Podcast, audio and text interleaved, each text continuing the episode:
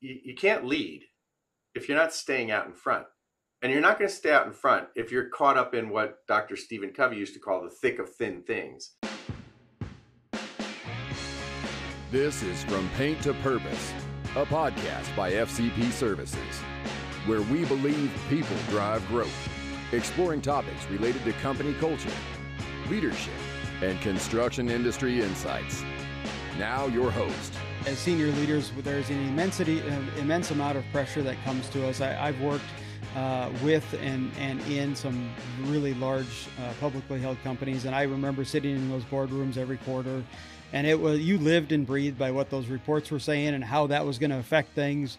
Um, and so there's that immense pressure. You you talk about that in the book, but you also talk about the fact that as leaders, the hardest thing that we do in leadership is manage ourselves and others. So there, you're again, you're dealing with human beings every day, and we bring our full self to work no matter what we try to do. Everybody that thinks they can leave that uh, their personal junk behind and walk in the door and everything is good. Some people are good at compartmentalizing, but it never ever completely goes away.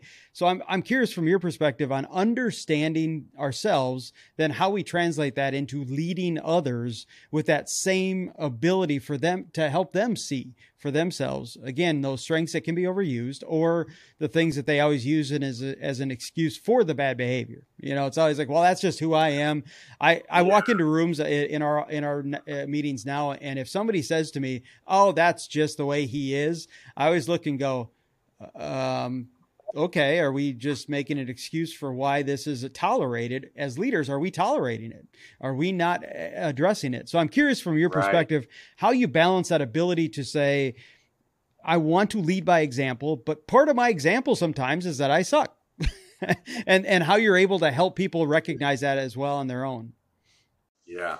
Uh, you know, so uh, there's a good book by Jim Kouzes and Barry Posner called Learning Leadership, and they're they're great leadership researchers. Uh, they wrote the the uh, Leadership Challenge. It sold over eight million copies. They they say that good leaders need to constantly be asking the question, "What's better?" A two word question, right? Like, okay, we just knocked it out with this project. Client's happy. I'm I'm really excited wonder if we could do better next time right but we have to apply that question to ourselves too we we have to i don't care who the leader is i don't care how successful the growth has been for their company if that leader isn't self-evaluative and saying how can i do better tomorrow then that's a problem and so i i think that it's a you know a lot of leaders maybe not a lot but uh, too many are are oblivious to themselves. They're they do lack that self-awareness. So you've got to be you want self-awareness because you want to know what can i work on next for me so that i can help do better for them? And then you want to uh, create that in the people that you lead as well. And part of it is i remember seeing a video one time uh, from the london school of business with ken blanchard talking to an audience and and he was saying and he's rightly so and, and you know in the new book i introduced this concept of redlining a lot of us are redlining a lot of us are in the far RPMs and the going to blow the engine, but it feels fun. It feels exciting. It feels intense until it isn't. And uh, this redlining thing. So what he's talking about into the London School of Business, he says, how do you start your day? You know, most people they start off with the alarm clock. The alarm goes off. You know, he says, why don't we call it the opportunity clock? Why do we call it alarm? Like everything is alarming. So you have control over how you start the first five or 10 minutes of your day. Why not ease into that? Instead of, you know, eating a, a burrito sandwich on your way to work and uh, yelling at your kids, why not take five minutes of contemplation, five minutes of thinking, how, what good do I want to do in the world today? Five minutes of quiet. I start my day, I've got an out office here, John. My wife built it for me right before COVID with her father. She, I guess she was. She said I was too loud in the house, so I got my out office here. It's kind of cool. It's got you know, it's got a. Uh, I've got a loft up there and everything. It's a, a, a, cool place, but it's my place. And in the morning, I come here and I read. You can see them there. I've got some books on my uh, credenza there, and and that the first thing I do is I don't even hit a book. I just listen. I listen to the birds. I can hear a dog in the distance. There's a couple of twins who always say goodbye to their father. I hear them saying bye, daddy, bye, and I I listen first because it it creates sensory awareness about uh, about I'm waking up to the world. The world itself is waking up. And now I'll read some for me that grounds me to read something spiritual literature. Right now I'm into some Stoic reading, and uh, and it so that I'm not starting my day, you know, with anxiousness. I I got the to do. I got the meeting I got to get off to, and uh, and I do my best to do that. I'm not 100%, but I but I do it very often so that I get this centering moment before I go into a world that wants to push me off center as soon as I move into it.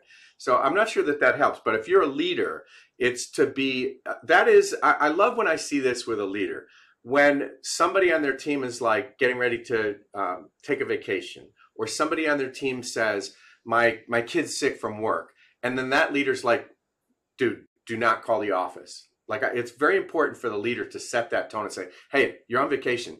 I, I, I better not see an email from you, right? Like, or hey, your wife's sick. Do not. What are you doing here? Go home, right? Like that kind of leader, as opposed to the one that's saying, well, yeah, I know you got to go on vacation, but can you just call into that meeting on Wednesday? It's really important. I, know, it won't be long, right? And we get a lot of that. So, yeah, I'd, I'd be curious. That it's really, really good insight because I do think it's important. You know, one of the things we live in, uh, I live in Minnesota at least part of the year, and then um, our, our our office is here, and so for six months of the year, it's bitterly cold, and most people who live here tolerate it. They don't necessarily like it. Uh, it is what it is for for many of us. But one of the things we do because we have such a great time in the fall, spring, and summer, when those months, even though they're short, are beautiful. One of the things we did in our office this year is we we put an out out area in our back of our of our shop that's outside. So we've got nice lawn furniture. We've got a nice uh, canopy and we're seeing more and more people gravitate to meetings out there so we're not on because and i think part of our reaction to it was we were on zoom for two years like nobody was in the right. office and it was like wow if i have to do another zoom call i'm going to lose it right? I mean it's one of those types of things and it's great. It, it allowed us to keep working. It allowed so many wonderful things to happen but we recognize that there's a connectedness that we missed and so we created this space and it was and so now people are having their one-on-one meetings out there. It, it doesn't have great bandwidth on the internet, so you don't have your laptop with you. You actually have time to engage with conversation, and yeah. and we found this to be just so interesting. You you've just given me another story for one of my future books. I mean, that's great. I dig that a lot. Uh, and for the very reasons that you just mentioned, especially in this you know world where we are working a lot more re- remotely, you lose the connection, right? You just need places to be able to connect and have the informality and that, that you miss when you're trying to do it remote. Yeah, one of the things you you talk about and lead with in the in your new book is this idea that leadership development has been around for a long time, and every organization says they want to do it, and a very small percentage, I think, even said five percent uh, are actually doing something with it, tangible. Um, intentional, all those types of things. And I've certainly experienced that uh, both as a young professional and, and one of the reasons we do this podcast, but we also spend an enormous amount of money in our organization uh, on developing people and developing leaders because we know that that's going to set, set us up for the future. Uh, so our owners and, and us as senior leaders are willing to spend the money, time, and commitment. But the one thing I always tell people is if you're going to do it, you it's not about the program. It's about the intentionality of building the relationship and coaching people and being with them along the journey because it's not a destination of somehow you get this title and now you're a leader and everybody goes away. And i think some i think that's at the root for me of what i've recognized. That's when leadership development stops is when organizations say we've got our structure. We got to we got to promote or hire 10 new leaders this year or 100 new leaders or whatever that is and they promote somebody into leadership and then they go off you go and and that's it. The development stops. So i'm curious from your perspective knowing what you do and what you've you've put your passion into your, for your life how can organizations coming out of covid knowing what we have right now especially with people who are mass resigning from organizations still and they're disappearing from the workplace. Like that's part of the reason we don't have we we don't have enough people to fill open all these openings. They've just simply disappeared. They've gone to do their own thing. Something in life triggered it, right? Obviously with COVID. But how are organizations now trying to respond to this and get caught probably get for the first time catch the wave of hey, we got to actually spend the money and time and resources in developing our people. Yeah, it's a good question and it is the struggle of our time this uh, this you know I think what happened, John, and I speak for myself a little bit that uh, you know 2019, right? We're we're chugging along and here comes March of 2020, and we're like, uh, we we need you to go inside for it's just it's just for two weeks, and we're like, oh, pandemic, what is what's that word? Okay, and uh, two weeks, all right, two weeks, and then two weeks happens, we're like, you you mean we can't come out yet, and we're gonna have to wear masks, we're gonna in public, and and I can walk my dog, right, and and then then it turns into a year, right? And then and I think that, but I think what happened was for me uh, in 2019, I'm chugging along. I'm on an airplane. I'm going here. I'm like eating a sandwich. I say goodbye to my wife and back on a plane and stuff. And I hadn't realized, and I think a lot of people in early COVID realized that, wow, that was quite a crazy train that I was on. And I kind of like being home with my kids. I get to sleep in my own bed. I'm having dinner with these people again that I had forgotten about. And uh, and some of us saw that that I that that was actually a crazy train that I was on in 2019. Well, now we're going back into the workplace, and I think some people are like, okay, I don't want to go back to 2019. I do not want to go back to 2020. So, what is the calibration? How do we get this right? Am I going to work a day from home and not in the office, or is it going to be the opposite? I'm going to work four days, you know, in the office and or, or uh, four days at home and one day in the office. Like, we're going to ease into it. So, uh, companies are really trying to figure this out. And you're right. Some people have made the, the decision in the great resignation to drop out and we don't, you know, do their own thing, or some have even retired early.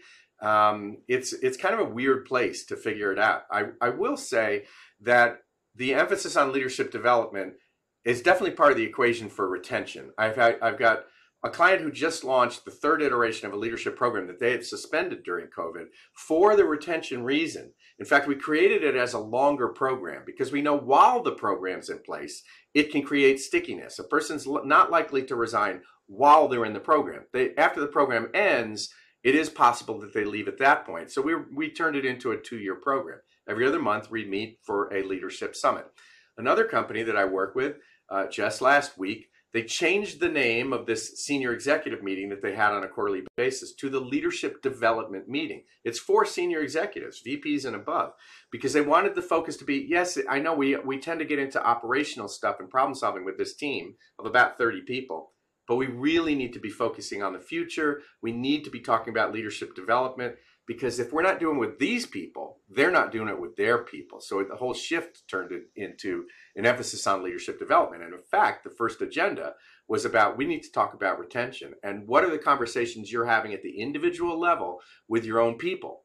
Because a few of those VPs in the last year had gotten shocked when a good person on their team who they relied on, but started to maybe take advantage because I don't have to worry about that person because I know they're in the camp. That person left the camp and and there it startled them. So we had real conversations about what kind of one-on-ones are you having with your own people to check in with them, make sure that they don't feel out on an island, make sure they're not suffering in silence, this sort of thing. That's so it's so interesting. I, am actually really encouraged to hear other companies doing something like this. We've always had the cadence of weekly team meetings, one-on-ones with every direct report. That's just part of who we've tried to develop our organization to be. But what I noticed as I started to so I and as a senior leader, what I've always tried to do, and I didn't do this well early in my career, but I've been more intentional now, is instead of dive bombing in and and and being the center of a meeting because you walk in the room and everybody thinks, oh, well, that guy, you know, we got to. I, I instead I ease my way into those types of things and just listen. I'm not there to do anything other than listen to keep a pulse on things, to understand it, but not micromanage or not feel like, hey, if he opens his mouth, that means we got to do it. It's because oftentimes with me, it's a stream of consciousness. I don't actually mean anything by it. I'm just actually thinking out loud. But what I found was we were always talking about that operational piece. It became the this hey, this is our agenda, and all of a sudden we're just ripping through the agenda, and nobody was actually interacting with each other in a way that says, "How can I help you get better?" Uh, how can I? And the one on ones were the same thing. And I'm like, whoa, we've missed the boat on this. And so we went back this year and said, this is how we want this to go. Look at your agenda and throw it away. I don't even want to see an agenda for a meeting anymore. We're going to get through. If you're doing the work in the one on ones, if you're doing the work on a daily check in with your team, those meetings, we can go for an hour and at least 30 minutes of it is about development. It's about actually developing. And so what we also heard from our people was we don't want another meeting. And so I went, okay, well, we're not going to create these leadership development programs and, oh, you got another meeting to put on your calendar we integrated into the meetings that are already there and we found for our organization that that was it's been really powerful that way um, and and it and it also then saves everybody from going look at my calendar now i got this other meeting or whatever we still have some of those with development that are intentional the programs of, of our emerging leaders and other things but that was something that was eye-opening for us and we heard that coming out of covid uh, is that there was that lack of connectedness, but then it became all about, well, let's just get the work done. It was interesting when you brought up your hurriedness. One of the things I was taught early on in my career is to take one day a month and have it as a focus day where I just shut everything else down and I just go somewhere and I spend the day thinking through what is most important personally, professionally, and otherwise. And I and and I realized going coming before COVID that I was in that same rat race on a plane all the time, getting from meeting to meeting, growing the business, all of these things, and all good things, by the way, but they were things that were harried and busy. And I went, whoa, where did that day go? And then I looked at my calendar and I went, well, first of all, I had it on there and then I'd cancel it because I had other meetings. I got it. That, that's a day I can fill it. And then I just, and then it just went away completely. And so I reinstituted that for myself.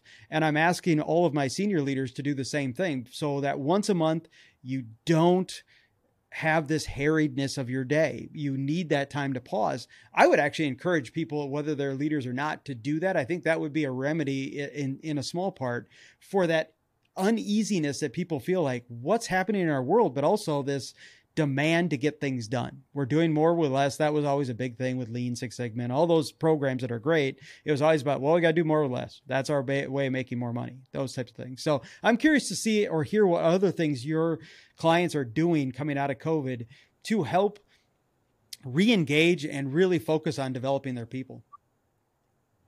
Yeah. Uh, you know, I, I dig everything you just shared about, and, to, and I want to reinforce the point you made um, I think, you know, this idea of leadership, you, you can't lead if you're not staying out in front. And you're not going to stay out in front if you're caught up in what Dr. Stephen Covey used to call the thick of thin things. You're just, you know, doing these granular things all the time. And the fact that you take a day, a month to think forward, right? The way I put it is that, you know, once a month, one of the most productive things you can do for your leadership and and it's a responsibility i think is to get out away from the job site and and go maybe to a coffee house with a yellow pad and a pen and just think forward. Think where do we need to be 6 12 18 months from now? And a lot of people don't do that uh, because it doesn't have the urgency of the other stuff we've got. It's important but not urgent. So too many people neglect it. So i think that idea is you know super important. Um, other things that companies are doing right now. I think they're figuring it out. I know one thing that, that, I'm doing, getting ready to do next week, is a demo with a group to do virtual reality with headsets. And we're going to do a team building experience in virtual reality for a finance group. And so we're introducing them to a new way of doing training. Um, then after that, I'm doing a smaller demo with their talent development team to show them how this VR can be used in meetings, how you can actually go into a large room in virtual reality, break people into breakout groups. Each breakout team has a whiteboard. You can write on the whiteboard with your v- VR hands. It's being facilitated by a guy who's going to be in Germany. And uh, this is happening after the VR demo with the larger finance team. We got the smaller team with a different platform. And, they know that it's a high risk, right? It might be, uh, could be that one of their headsets doesn't work and that kind of thing but introducing them to new ways of reaching their people. Because, for one, many people are patching in remotely now, and we are over on Zoom. Um, and these VR platforms are quite amazing to give you an immersive experience. It seems an awful like like real, and I also think that's where training and development is going to be going. I there's no substitute for in person. We we talked about that and the the like patio thing that you created in your own environment. It's awesome. Um, that said, I also think that we need to be exploring new ways of reaching people that are contemporary because we also have younger people coming in. I mean, my kids are growing up on TikTok. I've never been on TikTok. I don't even know what it is. You're I agree with you there. you know, but we've got to have contemporary ways of reaching people, and we've got to be we've got to be experimenting and playing and putting people into those immersive environments now because soon that's going to be what the what the world is. So I think that you know that's one thing that people are doing. Instituting the ones one-on-ones are great, and and let's remember the part of the reason we do leadership development is it's an insurance policy for your company it you're baton passing from the current generation to the next generation who have to be stewards of the business in the same way that you all were. And if you don't do leadership development and you have no preparation for this next baton passing, it's, it can do serious harm to your business. So, the, you know, I'm not sure that I, I have a good answer for many new different things that people are doing to reach their people right now, but I do know it's been become magnified in importance. Thanks for listening. To learn more, visit fcpservices.com. Until next time, remember, people drive growth.